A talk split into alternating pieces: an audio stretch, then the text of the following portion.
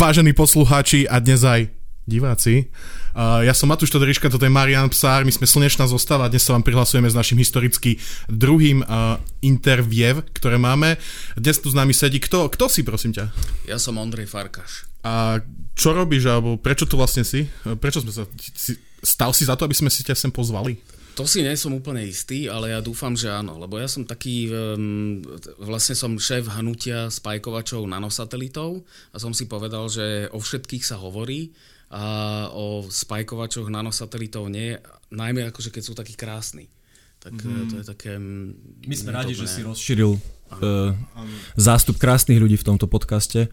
Áno, nemyslel som úplne seba, ale uh, ostatní kolegovia sú pekní. Naozaj. Dobre, dobre. Som rád, že si prišiel reprezentovať. Ale Marian, predtým ako sa začneme spovedať a všetky tieto veci, tak by sme si mali dať naše klasické novinky. Čo povieš? Dáme si krátky segment noviniek. Prosím ťa, uh, začínaj. Viete čo, na prelom januára a februára budeme môcť s troškou šťastia vidieť voľným okom viditeľnú jasnú kométu.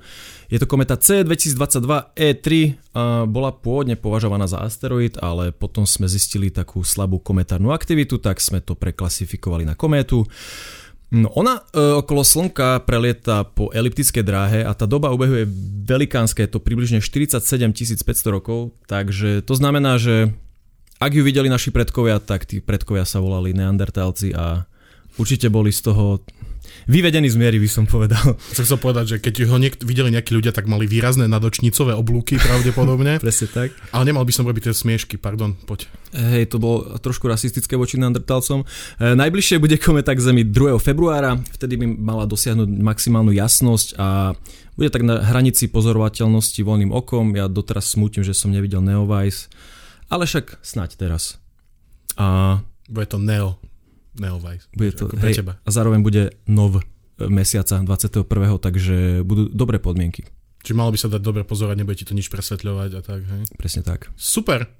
Uh, ja som dneska chcel začať e, rozprávať o nejakom SpaceXe, aby sa nepovedalo.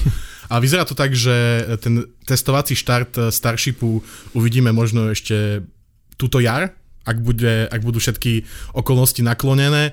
Aktuálne už má na odpalisku už je pripravený Booster 7 a loď 24, ktoré sú ešte aj na sebe položené a minulý týždeň prebiehalo čiastočné tankovanie a skúšky. V najbližšej dobe sa potom očakáva, že tú loď dajú z toho dole a že tam pôjde, že sa bude vykonávať ten static fire mm-hmm. všetkých 33 motorov, asi nenaraz, lebo by to asi rozbilo všetko, čo tam postavili, ale v nejakých sekvenciách pravdepodobne po nejakých skupinkách. A potom uh, istý pán Elon Musk, neviem, či ste ho niekedy počuli, sa vyjadril, že možno uh, na konci februára alebo začiatkom marca by mohol tento prvý let, ktorý sa my už nevieme dva roky ho dočkať, uh, sa konečne uskutočniť. Skvelé. E, ďalšia skvelá správa z Európy. E, na severe Švédska máme nový kozmodrom. E, je to prvý štartovací komplex pre orbitálne lety na európskej pevnine. V súčasnosti máme okolo Zeme asi 5000 funkčných družíc, do roku 2040 by to mal byť počet 100 tisíc. Tešíme sa, Švedsko bude okrem vypušťania družíc hostiť aj testovanie Európskej iniciatívy pre opakovane použiteľnú raketovú techniku.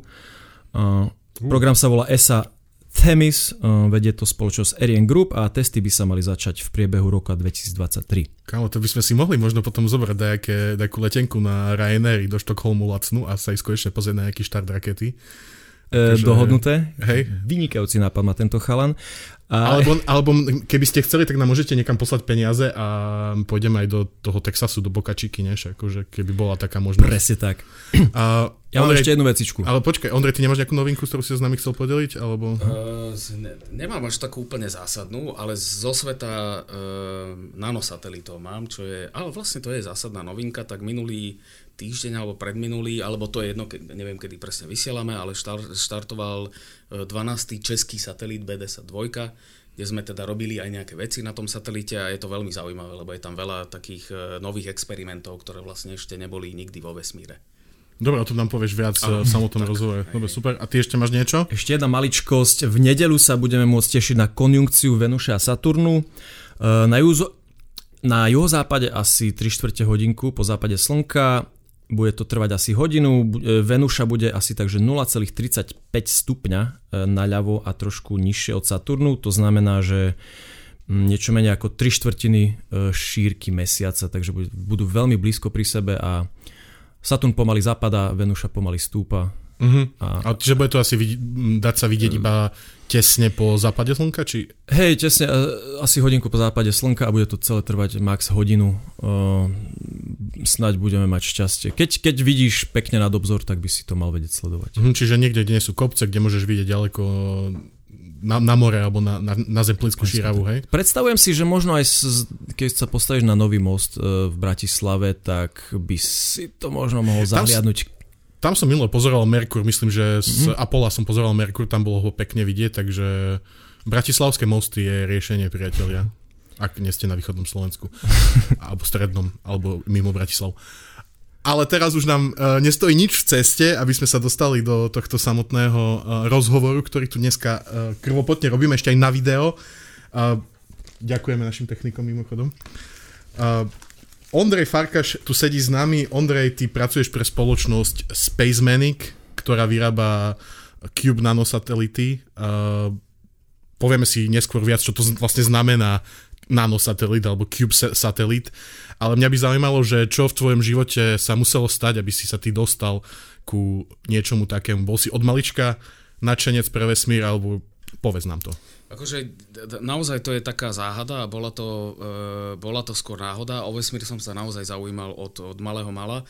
Pamätám si, že vlastne ešte ako e, malý chlapec, ani ešte e, vek pred adolescentom som mal taký klasický e, československý e, ďalekohľad, ktorý, sa, ktorý vyzeral ako také samostatné tubusy s takými šachtami a tam si si rôzne naukladal šošovky a podľa toho si si spravil nejaké zväčšenie a vedel si pozerať nejaké vesmírne predmety. Dokonca ja som jeden z tých šťastlivcov, čo vy asi nie, lebo ste podľa mňa dosť mladí, že som videl aj Haleyho kométu, normálne mm-hmm. na mhm. život, to si pamätám, že ma tatko mm-hmm. zobudil a to bolo tak s koncom 80 rokov, ak si dobre pamätám, však to je tiež v nejakej perióde. No a naozaj ma to zaujímalo, že to, to je vlastne ako keby tá, tá, ten moment, kedy som si povedal, že vesmír je to, čo ma e, láka. No a potom samozrejme v 90. rokoch boli také tie úplne klasické všelijaké stretnutia, ufologických klubov a čítal sa Erich von Deniken a proste podobné nejaké nezmysly. Ale oveľa krajšie bolo, že sme sa len niekde stretli na nejakej lúke, išli sme na miesto, kde nebol až taký vizuálny, teda svetelný smog. Lali sme si a pozerali sme teda na oblohu a videli tam rôzne predmety.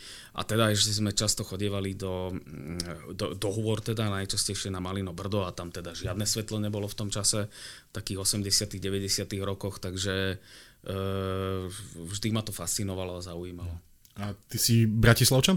Nie, nie, nie, ja pochádzam z Dunajskej stredy. Uh-huh. Nie je to úplne Nevadí. počuť.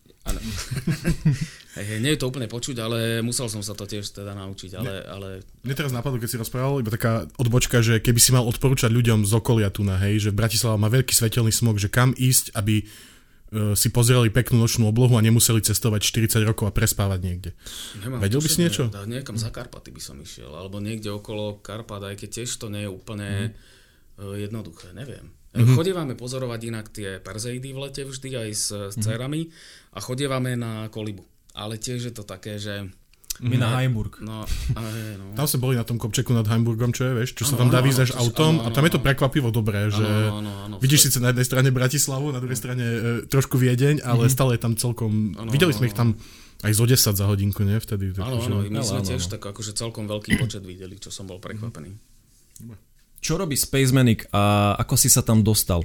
No, e, dostal som sa tam fakt, že úplne náhodou. Niekedy dávno v minulosti som robil s jednou, e, s jednou babou, ktorá sa volá Daniela, ktorá v tej spoločnosti je COO čo vlastne neviem, čo znamená, ale znie Chief to veľmi... Operations. Áno, mm. OK. E, znie to fajn, tak e, my sme s ňou niekedy dávno, dávno, ešte pred, ja neviem, 12 rokmi robili niečo s nejakými SMS-kami alebo podobne.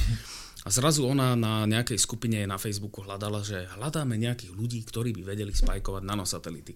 Tak si hovorím, že však e, spajkovať neviem, ale som dostatočne odvážny, aby som to skúsil. A tak som jej napísal, že dobrý deň, slečna, e, pani Daniela, asi si ma nepamätáte, ale vy ste ešte mali vtedy aj iné priezvisko, takže už ste pani, ale ja som ten a ten a strašne by som vám chcel spajkovať satelity. Oni, jasné, v pohode, dohodneme sa, stretneme sa, dáme vám a vy to nejako spravíte. Takže to, to, toto je to, ako sa to vlastne stalo a vlastne aktuálne je to už rok, čo vlastne pracujem pre Space Manic na tejto pozícii. Tvoja mm-hmm. pozícia sa volá senior satelit pajkovač. Matúš to vymyslel? Či... Keď sme komunikovali v mailoch, tak uh-huh. som takto uh, Ondreja oslovil a on sa toho chytil, že to je veľmi um, trefne popisuje ano, jeho, ano, jeho pozíciu. Presne, presne tak. Ešte možno by som to upravil, lebo neviem, či nie je správne gramaticky spajkovač. Ale nie som si istý, ale nevadí. Aj SSP znie úplne fantasticky. Mal by si to SSS. Ah. Čo...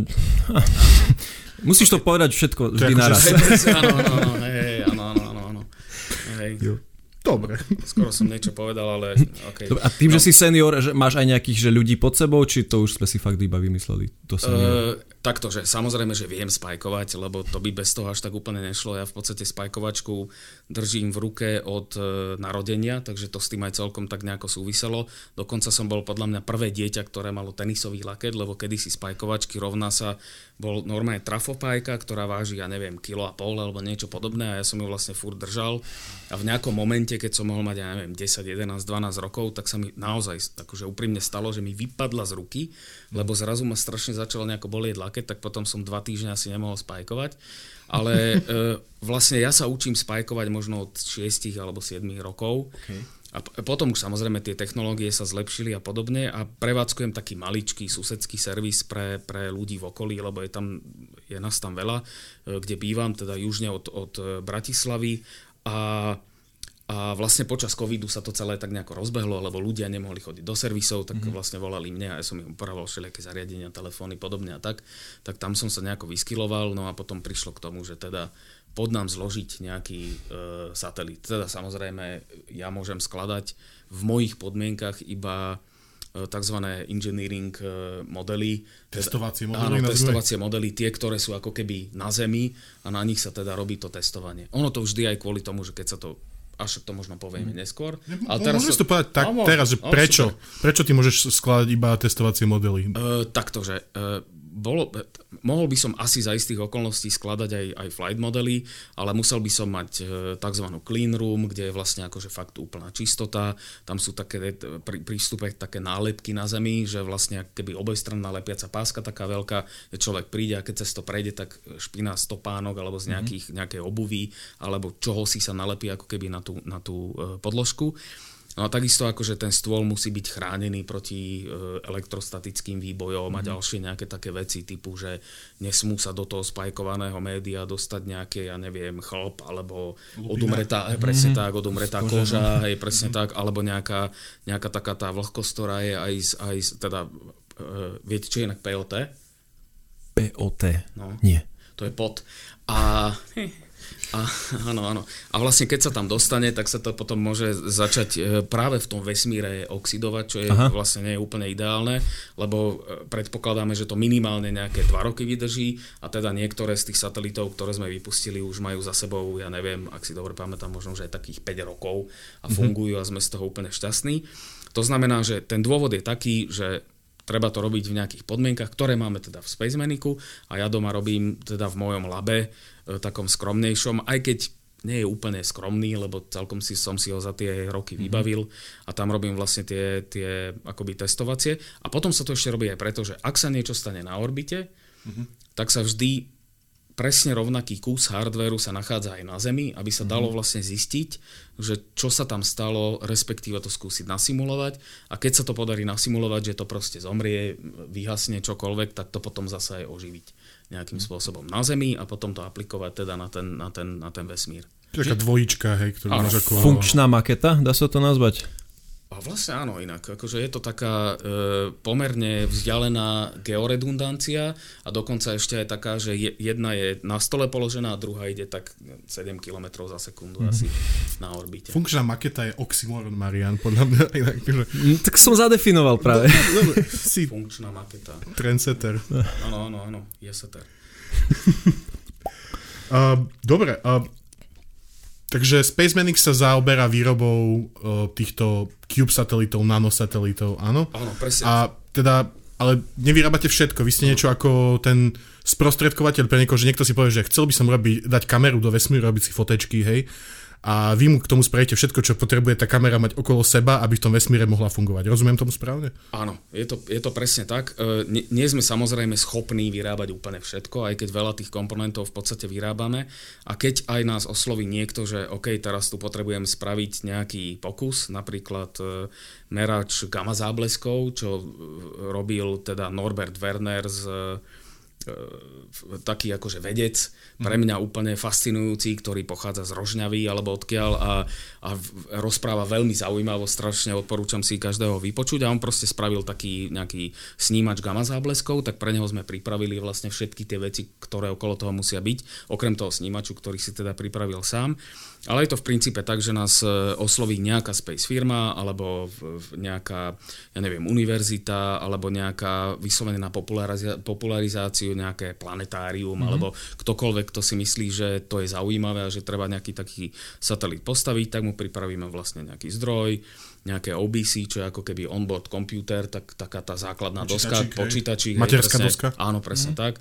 Malička, potom um, solárne panely, ktoré teda s tým e, zdrojom nejakým spôsobom spolupracujú, udržiavajú to, to, to zariadenie pri živote. Potom nejaké rádio, aby sme s ňou dokázali komunikovať.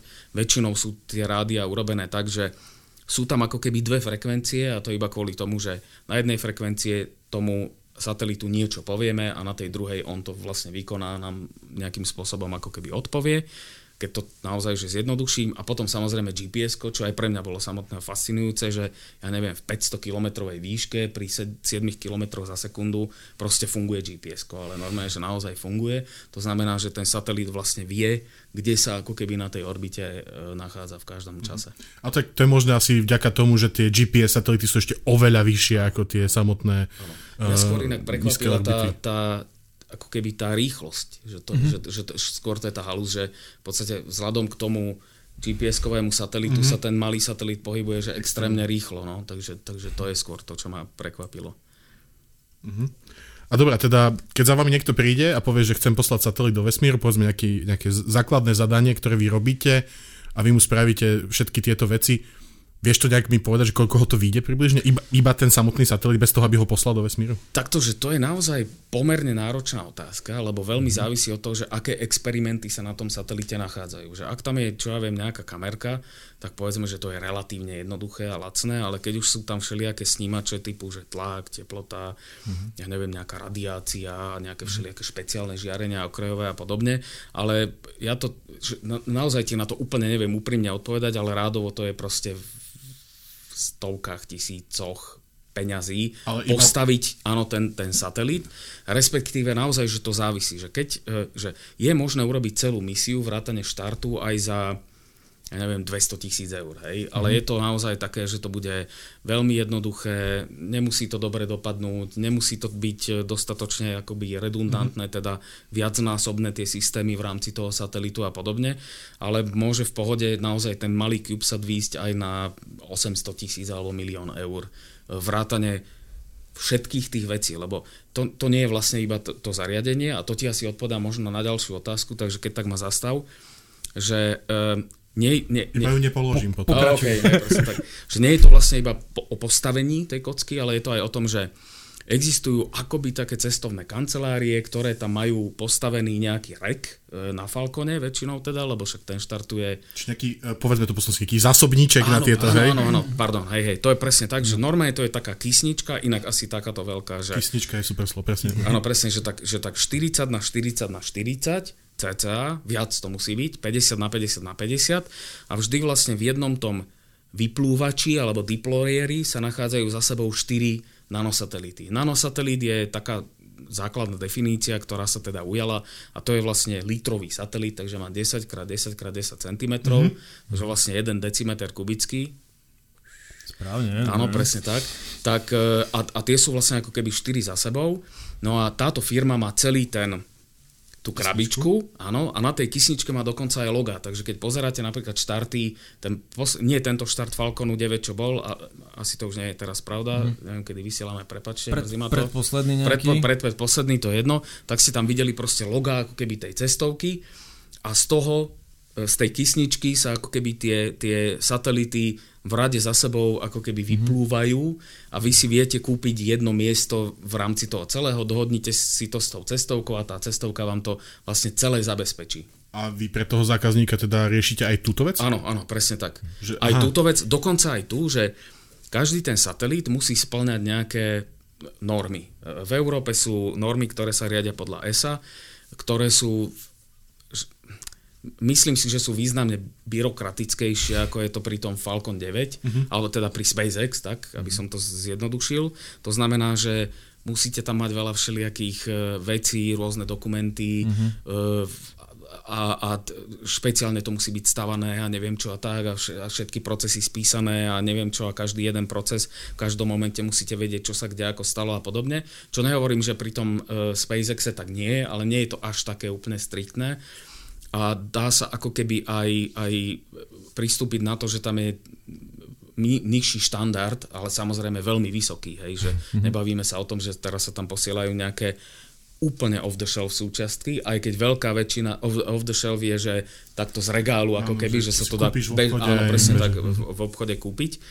To znamená, že, že vlastne zabezpečíme celé ako keby to papierovanie, zabezpečíme to, že to do toho E, do tej kysničky umiestnime, to sa robí v Berlíne uh-huh. a mhm. následne z toho Berlína to ide Boca Chica, či uh-huh. kde to odkiaľ? Nie, na Floridu. No. na Floridu, hej, presne okay. tak. Uh-huh. Tam sa to teda dá do toho Falconu a oni samozrejme tam vypúšťajú všetky tie svoje uh, Starlinky? Starlinky. Áno, presne tak, internety a zároveň ešte vypúšťajú aj, aj takéto uh, nanosatelity alebo CubeSaty, mm-hmm. ktoré sú teda kockové. A samotná cena toho umiestnenia na tú loď sa tiež líši, alebo tá je nejak fixná, že... Uh, že z tých, že tým, že oni majú kúpený celú, celú tú kysničku, tak predpokladám, že platia nejakú fletovú cenu, ktorá mm-hmm. sa ale kontinuálne znižuje, lebo kým niekedy sme mali, ja neviem, 10 štartov ročne, tak teraz neviem, že to je okolo... 60 bolo? Minulý Tých rok 60 no. a tento rok plánujú 100. Hej, no to znamená, že tento rok to vyzerá, že dva štarty týždenne, čo je úplne že extrém, že ako naozaj ten štart, ktorý som pozeral posledný, to už bolo také, že to je viac jak autobusy v je to, je to strašne, strašná rutina, a keď si, ale keď si uvedomíš, že koľko musia oni tých krokov spraviť... Z Prešova. Alebo v Prešove. Prepač. Že, že je to už taká strašná rutina, ale zároveň tí ľudia musia byť tak namakaní, že tie, všetky tie kontrolné procesy, ktoré musia prebehnúť, aby to letelo, mm-hmm. že vedia zvládnuť za niekoľko dní, tak... Uh...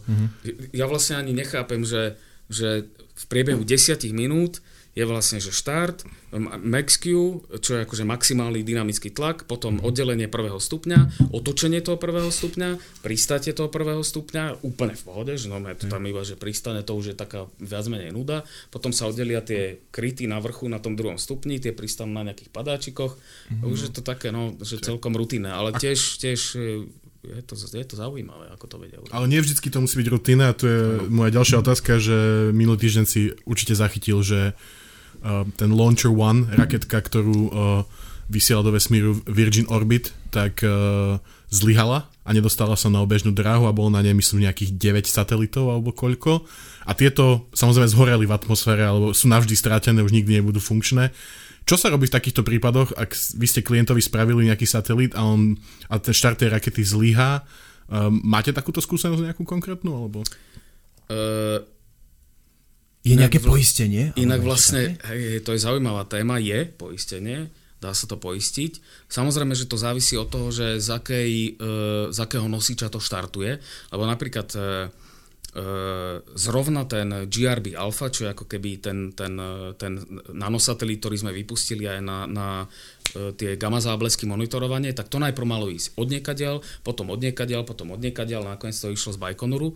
To znamená, že odtiaľ sa vlastne ako keby to, to e, strieľalo z, to je tuším Sojus, ak si dobre pamätám tá loď. Asi tam si to úplne neviem predstaviť, že ako by vyzeralo to poistenie, ale dá, dá, sa to, dá sa to nejakým spôsobom poistiť určite, aj keď to, nemyslím si, že to za každých okolností dáva cenu to proste poisťovať, mm-hmm. lebo tá suma môže byť určite veľká. Uh, čo sa dá urobiť je, no nám sa to našťastie zatiaľ nestalo, musím si zaklopať a, a, a už máme na orbite veľa satelitov, ja neviem, mm-hmm. už tak do 10, ak si dobre spomínam. Mm-hmm. Takže a, a čo sa týka toho štartu, no fascinujúce bolo, že išlo vlastne o prvý štart, ktorý bol z európskeho kontinentu, ak si dobre pamätám. Z Veľkej Británie. Áno, áno, dokonca. A aj keď to teda bolo z, tej, z toho lietadla, z tej 747, čo je zaujímavé, že to vyletí najprv na tom lietadle a takto ako to ide, tak potom sa to ako keby oddelí a to vyštartuje. Mm-hmm. Mne bolo strašne ľúto, akoby ľudský, lebo bol tam napríklad prvý satelit, tuším, Ománu, tak no. teraz uh, oni boli oh, určite... Aj, ale veď predajú nejakú ropu a pošlu ďalší. Môžu, ale, ale to, naozaj, že máš veľa, neznamená, že môžeš mrhať. Áno, pravda. Hej, hej. Ale muselo to byť smutné naozaj. Že, že, a dokonca to nemali tak, takzvaný 1U satelit, to znamená, že jeden unit, mm-hmm. že, je, že 10x10x10 mm-hmm. cm a bolo to niečo väčšie. Neviem, mm-hmm. či je dokonca 6 účko alebo niečo mm-hmm. také, také Takže to už aj stálo nejaké, nejaké no. no. Ale keď, no zničí sa ti ten satelit, ale vy potom máte tú dokumentáciu všetku e, v počítačoch, hej, viete, ako ste to vyrábali, tak potom už, je už asi lacnejšie spraviť e, Áno, áno, určite, ďalší, že, že zopakovať, áno, zopakovať mm-hmm. ten satelit je určite jednoduchšie, najmä ak ide o satelit, ktorý má vyslovené akože super nejaký špeciálny dôvod toho, alebo teda spôsob toho použitia s nejakými super špeciálnymi mm. snímačmi a podobne a už keď sa to raz spraví a nie je to vyslovený nejaký zopakovaný, tak čo vlastne nie je žiadny inak, to by bolo čudné, keby sme stále to isté púšťali, teda ak nejde o konšteláciu.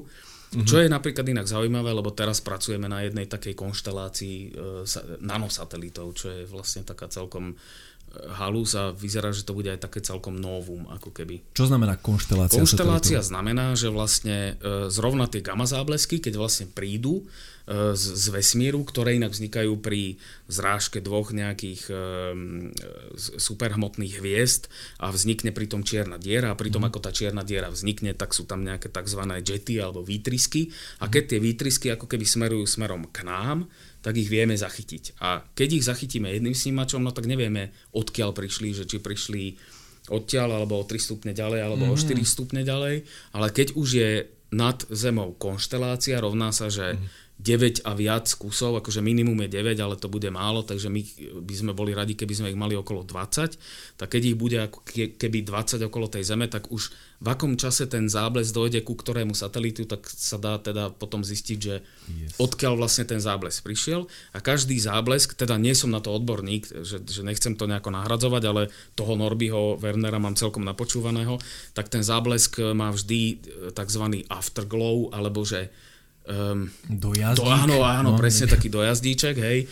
A vtedy dozvuk. sa, a dozvuk, a vtedy sa povie, že všetky, lebo aj, aj vizuálny dokonca, že to je aj vidno, že sú to aj fotóny, tak všetky um, pozemské Satelity? Nie, satelity, Či, tie uh, teleskopy, áno, no. teleskopy sa nasmerujú ako keby na, na tú oblasť, presne tak. A keď to viete presne, tak uh, viete sledovať ako keby ten, ten, ten afterglow, alebo ten do, do, dojazd, alebo doblesk, mm-hmm. alebo ako by mm-hmm. som to nazval. Koľko času prejde od momentu, keď vám niekto zadá, že tento satelit chceme urobiť, až pokým sa dostane na orbitu?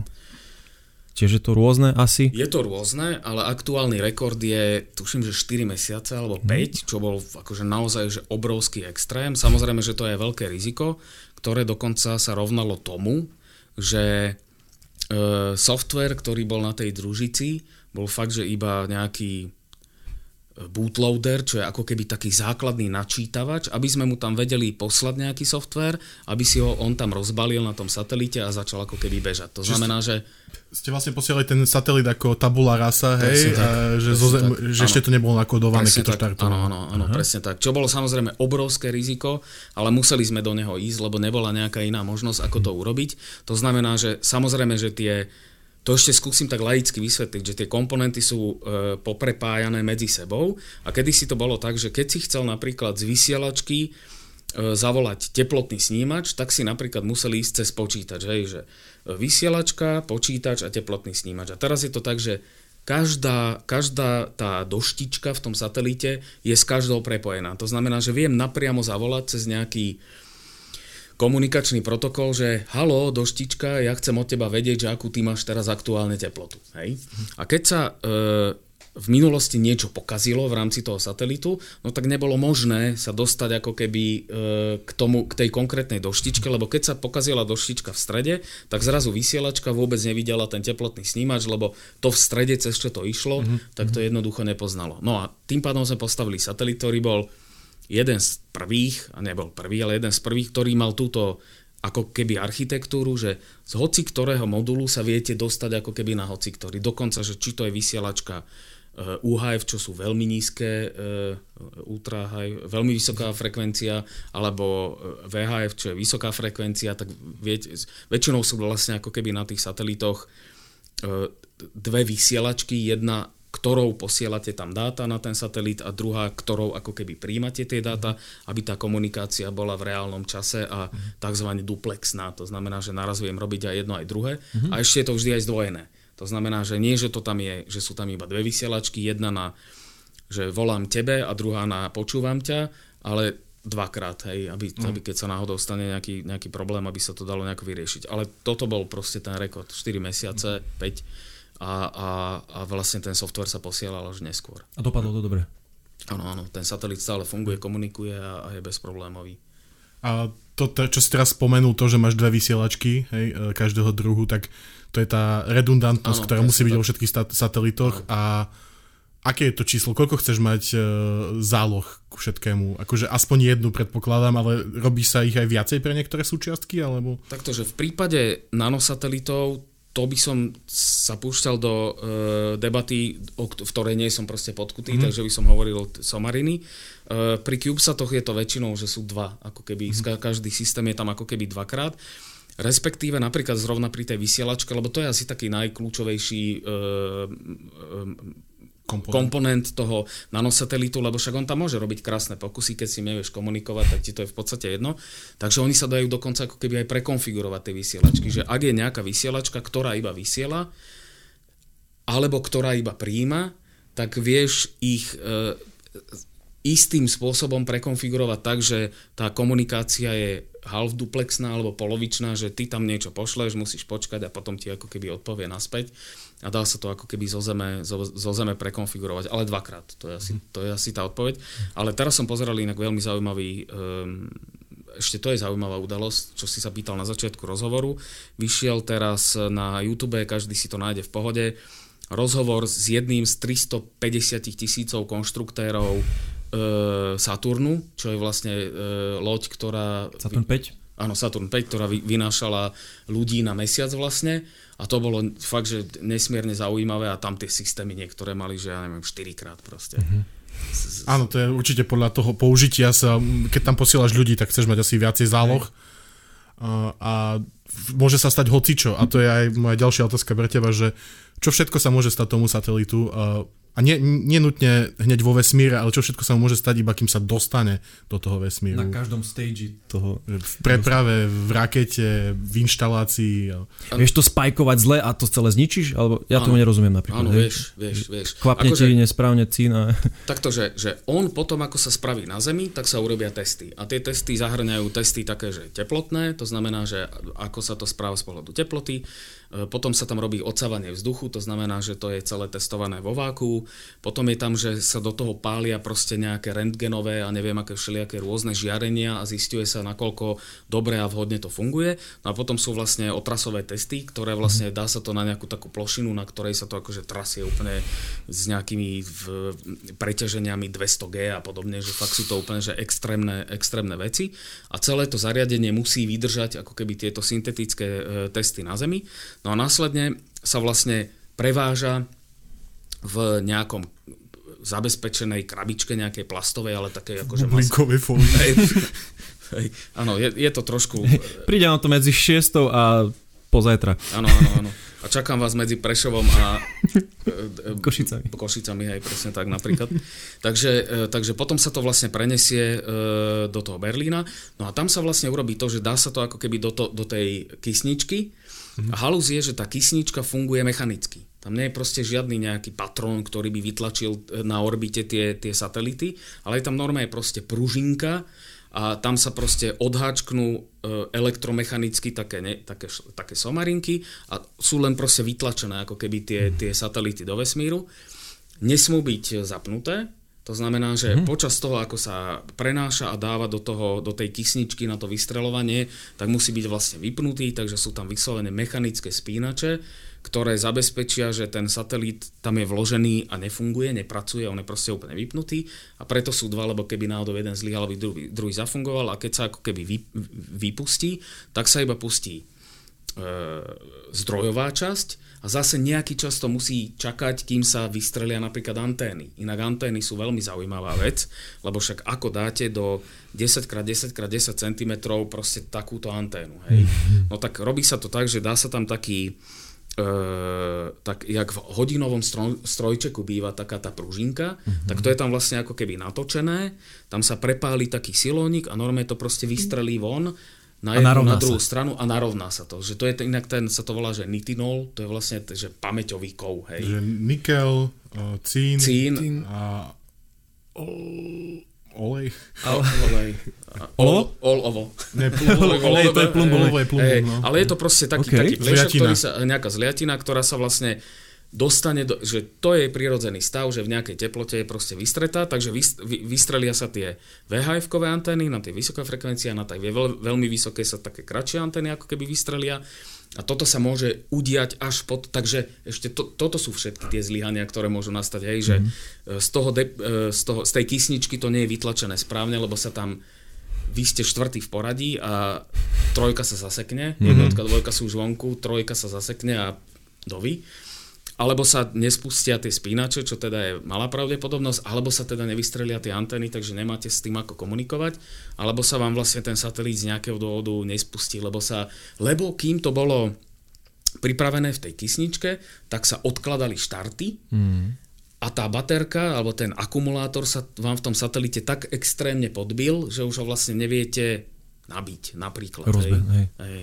Takže, mm. takže tých, tých rizik je naozaj, že že pomerne veľa. No a potom e, jedno také úplne najzábavnejšie je, že e, keď vám narazí ako keby do toho procesora hlavného, e, ktorý sa nachádza na tom, na, na tom satelite nejaké špeciálne žiarenie, neviem čo, neutríno alebo... Taká vysokoenergetická častica. Častica, áno, uh-huh. presne tak, nejaká super mega giga tera elektronvoltová častica, ktorá preletí, tak sa vám spraví tzv. bitflip a normálne sa vám zmení vlastne v tom kóde 1.0 za jednotku, no a ten kód je nič. To Nepoužiteľný. Je, presne, že od toho momentu je, je nič. Takže sa to musí nejakým spôsobom zreštartovať a znova nabehnúť na to, aby, aby, aby ten satelit ďalej vedel nejakým spôsobom fungovať.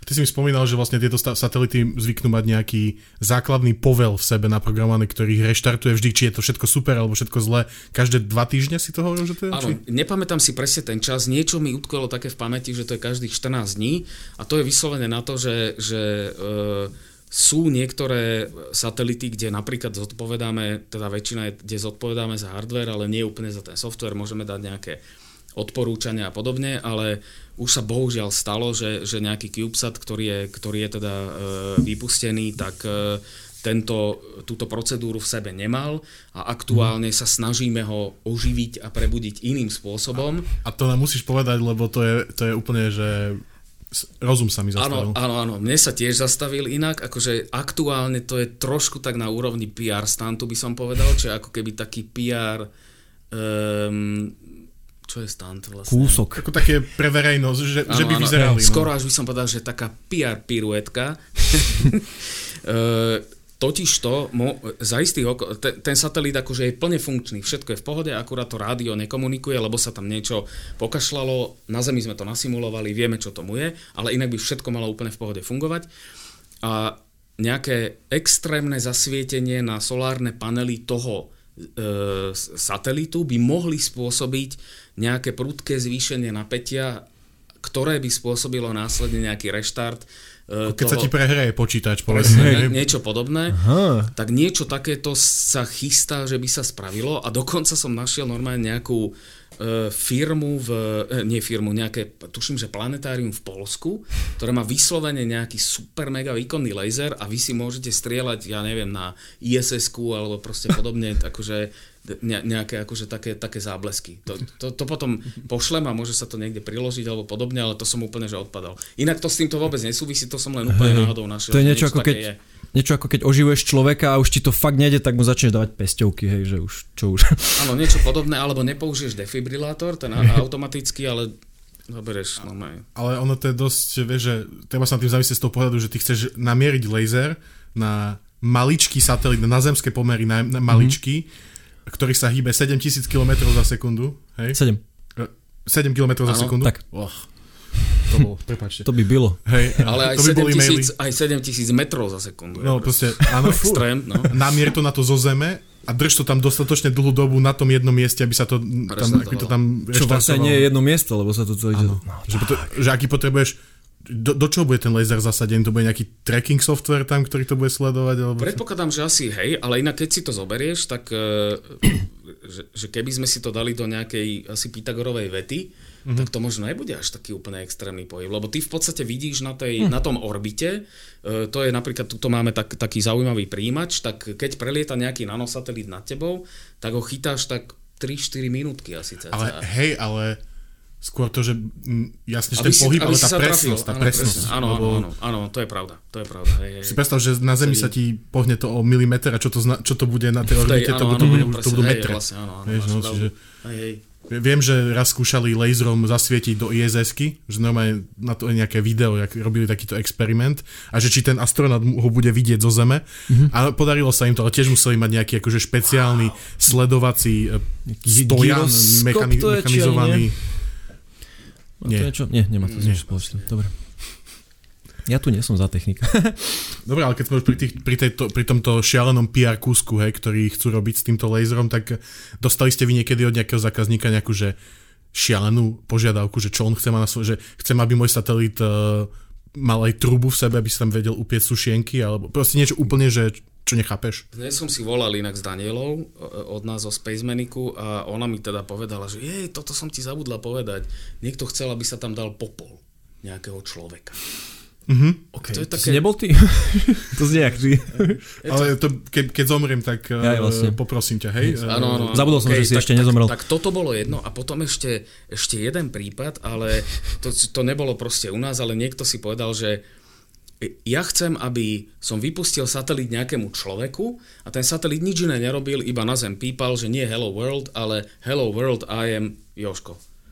A že to je akože celý mm-hmm. účel toho, toho satelitu. Tak eh, Teraz by, teraz by na, to je na úrovni toho, vieš, ako keď uh, vidíš taký ten billboard, že chlapca nechalo dievča a on nedal spraviť, že billboard, že Katka, ľubím ťa, áno. tvoj mucko, vieš, tak, že, že next level je, že dáš satelit mm-hmm. nad zem, ktorý bude stále vysielať, že Katka, je mi to ľúto.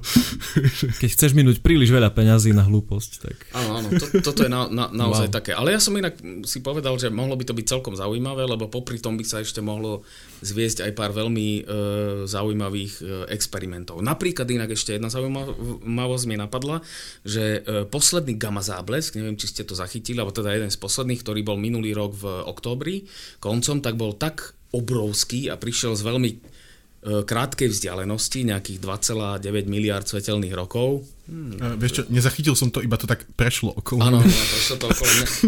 Vlastne to, ťa, ťa to úplne akože...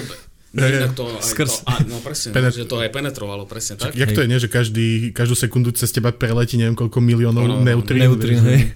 Takže, takže e, to bol taký jeden z najväčších a samozrejme, že tie e, snímače na gamma záblesky na začiatku boli spravené preto, lebo keď bola studená vojna, tak si povedali, že OK, nebudeme robiť e, e, pokusy výbuchov atomových bomb e, na Zemi, tak na Zemi sa to dá nejako monitorovať, ale vo vesmíre. Takže Američania a pravdepodobne sa aj Rusi vypustili nejaký satelit, ktorý ako keby tie gamma záblesky um, monitorovali a zrazu zistili, že wow, sú tam nejaké gamma záblesky, ale nikto žiadne bomby nebúcha. Mm-hmm. Takže je to zvláštne. No a prišiel tento, um, tento veľký, obrovský, z veľmi blízkej vzdialenosti a uh, z hodov okolností ten hlavný satelit, ktorý je na tie atomové bomby, tak ten bol saturovaný. To znamená, že vlastne tie jeho snímače boli natoľko citlivé, že ako keby išla tá vlnovka hore a zrazu už to nevedela celé merať, tak bola iba taký ako, že, mm-hmm. že to bolo pe- Strop. Hej, strop, presne, a potom to došlo dole. No a vtedy prišla na radu e, naša proste GRB Alpha, kde my sme vlastne vedeli dokresliť ten zvyšok, lebo ten náš snímač je slabší významne,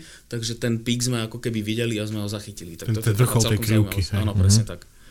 Čiže ak si máte z tohto zbať nejaké poučenie, tak to je to, že nevždy treba byť najlepší, niekedy menšia citlivosť je lepšia citlivosť. Áno, áno. Hej, bavíme sa to o všelijakých inováciách a veciach, ktoré sme na tých satelitoch použili ako prvý.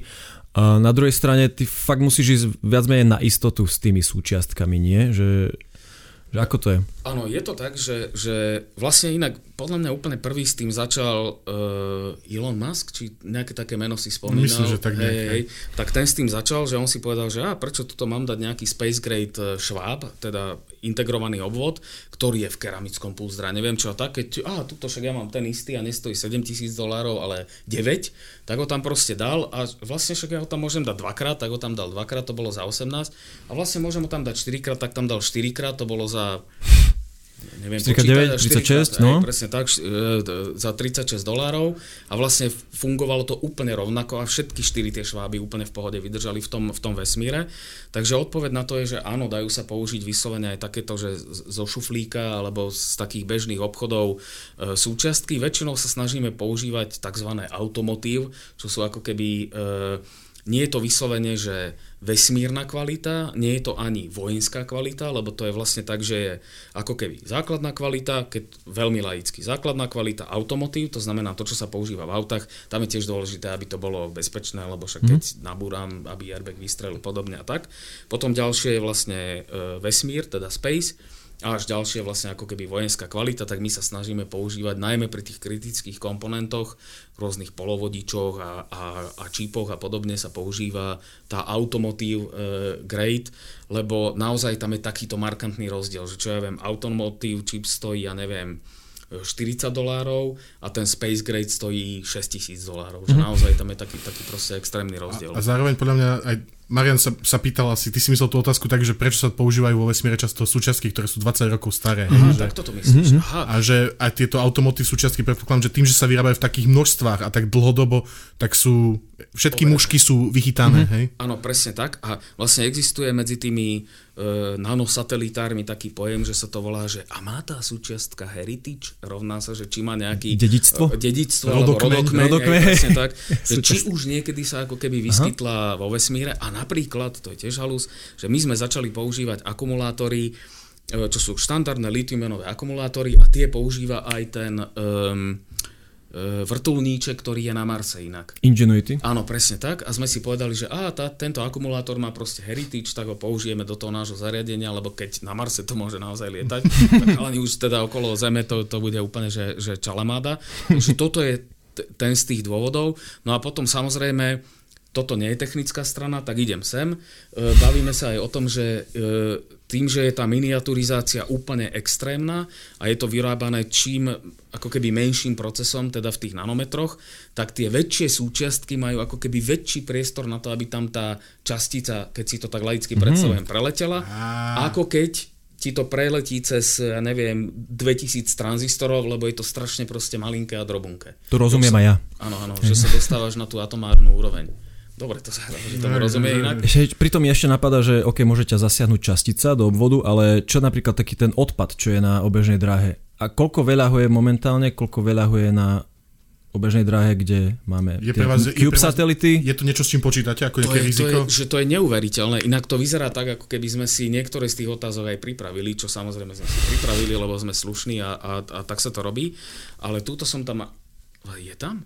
Som dopísal nakoniec, hej. Aha, super, dobre, ale ja som ja asi nedostal, ale je to fasa, lebo najbližšia misia, ktorú ideme robiť, to je taká väčšia, ktorá bude v, v Českej republike, mm. tak bude práve slúžiť na toto, že E, bude tam nejaký satelít nejakej veľkosti, zatiaľ bohužiaľ o tom nemôžem hovoriť, ale bude mať na starosti to, že sa bude pozerať okolo seba a sledovať ako keby tie, ten, ten space debris, alebo teda mm-hmm. ten odpad vesmírny, ktorý sa tam nachádza.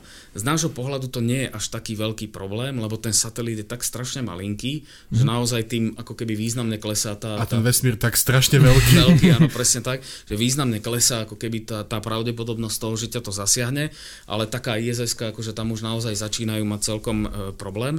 Ale ešte v tej súvislosti bol som na jednej takej konferencii vesmírnej, kde vlastne by chceli tie tie vesmírne odpady ako keby chytať. Vysávať? E, vysávať, alebo nejak tak a ich ako keby hodiť do atmosféry, nech tam pekne zhoria. A akurát, že som tam videl nejakú takú základnú sumu, že nejak 150 miliónov jedna misia v eurách, tak si hovorím, že hm, či sa to tak oplatí až tak úplne teda. No, ono to podľa mňa bude musieť dospieť do takého bodu, že to bude nevyhnutné, aby sa nejaké takéto misie robili Štandard. e, vo väčšej škále.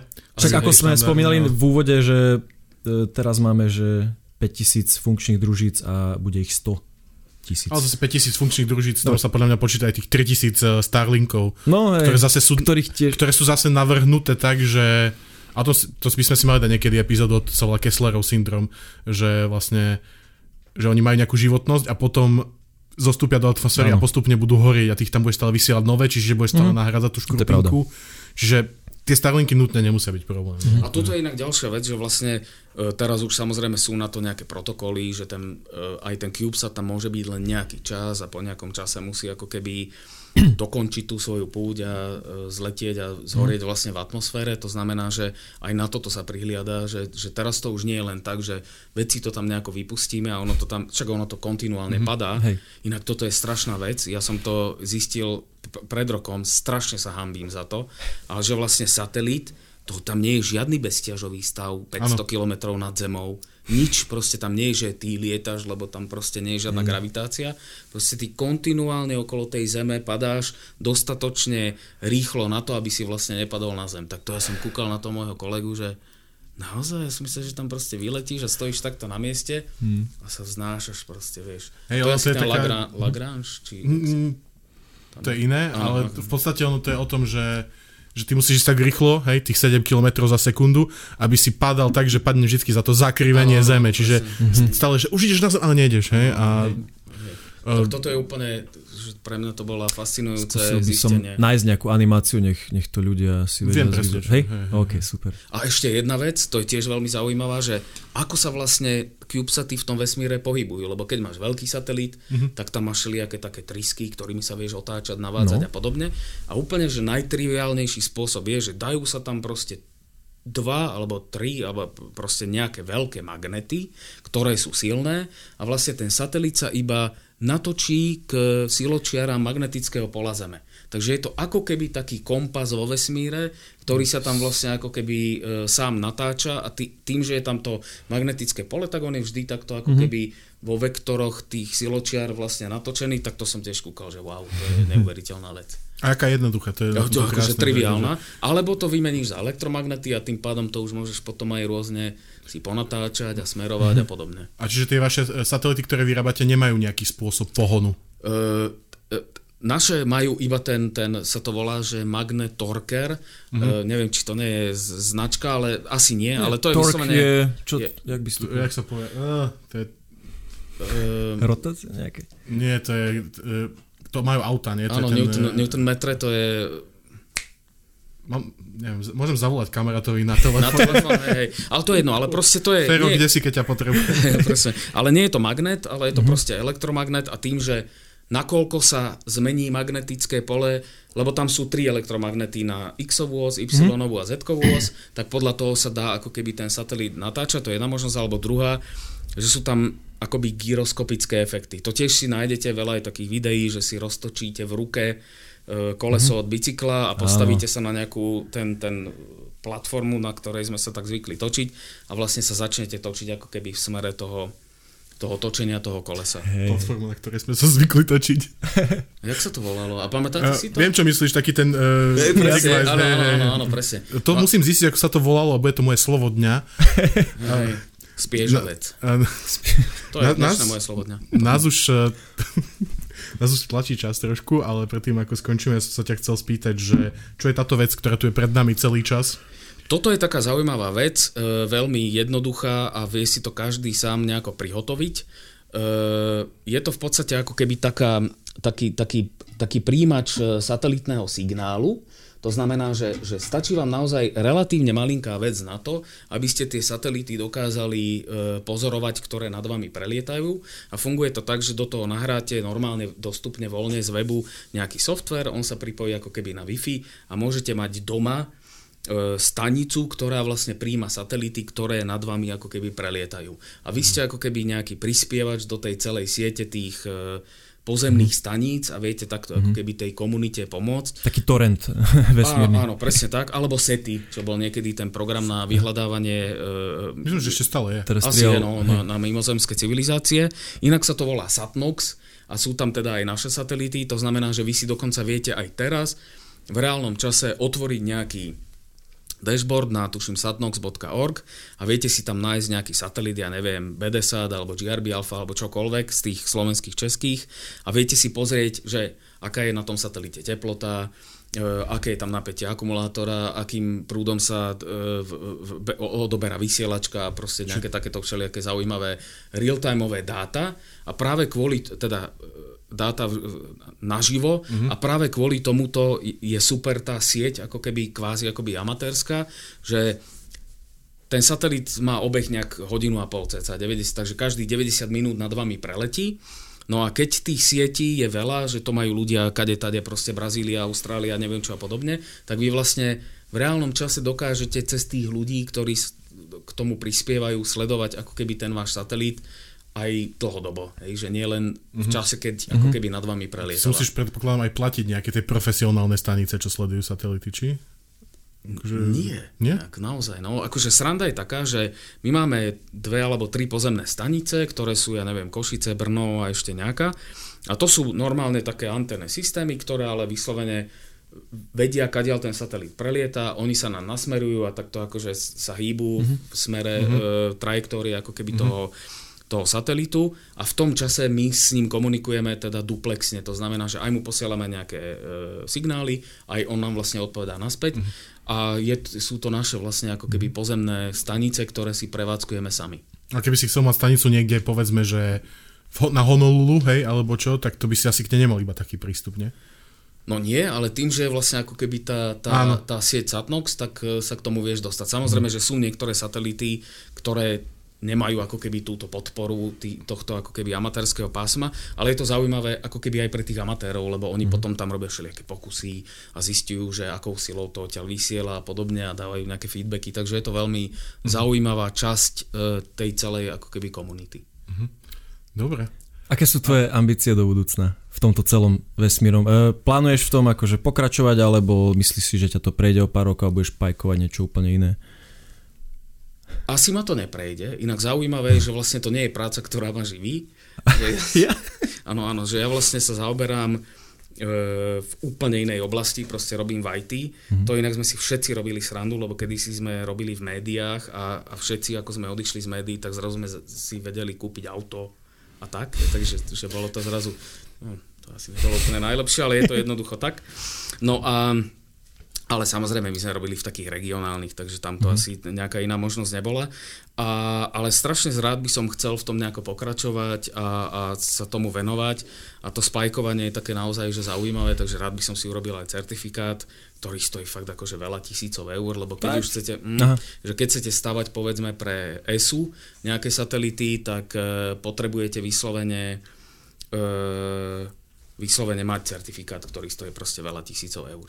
Dobre, ja by som sa ťa tak nakoniec chcel spýtať iba, že teda miluješ ten vesmír a objavovanie e, jeho samotného. Čoho by si sa ty chcel dožiť? Čo by si ty chcel vidieť e, e, v tomto výskume vesmíru, aby sa stalo, kým vydýchneš naposledy? To bolo veľmi poetické. Tumber. Krásne. Až sa zvlhli mi oči, eh. úprimne musím povedať. Uh, Mne by úplne stačilo, keby že sa človek vráti na mesiac. To je inak obrovská vec. Že to, mm-hmm. že, najmä keď si spomeniem na ten dokument, ktorý som spomínal o tom, ako ten Saturn 5, 5, 5 vznikol mm-hmm. a ako vlastne v 70. rokoch minulého storočia a tisícročia zároveň tam poslali ľudí, oni sa tam poprechádzali a ešte sa aj vrátili naspäť a, a niektorí dokonca ešte aj žili, alebo nejakí možno ešte aj žijú, mm-hmm. ktorí sa prechádzali po mesiaci, to je pre mňa akože neuveriteľné. Takže toto mi úplne bude stačiť. E, cesta na Mars a, a podobne, neviem, no v tomto som taký jednak skeptík, strašne dlho to bude trvať, mm-hmm. s tými kolonizáciami som tiež taký akože dosť veľký skeptík. Uh, aj keď ten váš posledný, alebo ostatný, alebo neviem, ktorý čo ste mhm. dávali, že bude E, zem cestovať vesmírom, lebo ju budete posúvať, tak to normálne som išiel po tej diálnici a som rozmýšľal, že Naozaj, chalani. Ale je to naozaj že veľmi zaujímavé, ale však starajme sa aj o našu vlastnú planétu, podľa mňa to je tiež celkom také zaujímavé. Nechcel by, hej, nechcel by si montovať satelity, ktoré by obiehali Mars, keď už by sme boli blízko pri tom kolonizovaní Marsu. úplne že fantastické, strašne rád by som bol, ale teraz budeme budovať nejaký, ktorý bude obiehať mesiac, čo je nice. super. To znamená, že, že, že na to sa naozaj že veľmi teším, že to je taká obrovská výzva, lebo nechcem to úplne že bagatelizovať, ale takéto nejaké vyletenie nad zem v 500 kilometroch, to je naozaj že pomerne taká už čalamadová rutina, ktorá sa akože sa opakuje, však veď akože funguje super, ale predsa len už keď idete trošku ďalej, tak uh, už sú tam iné úskalia, ktoré treba riešiť, e, všelijaké žiarenia a, a, a podobne a musí to aj fungovať a teraz tam nesvieti na to slnko a My by sme sa mohli rozprávať ešte ďalších 50 rokov o tomto, ale bohužiaľ to budeme musieť ukončiť. Ondrej, veľmi pekne ti ďakujem, že si sem prišiel, že si nám načgal do hlav. Načgal do hlav toho veľa. Bolo to veľmi zaujímavé a určite tu radi privítame opäť uh, pri ďalšom dieli slnečnej zostavy. Ja som Matúš Todoriška. Ja som Marian Psár. A dnes tu s nami sedel Ondrej Farkáš a ja strašne ďakujem za pozvanie. Bolo to veľmi príjemné. Super to bolo. Ďakujem. Čaute. Perfektne, ďakujeme.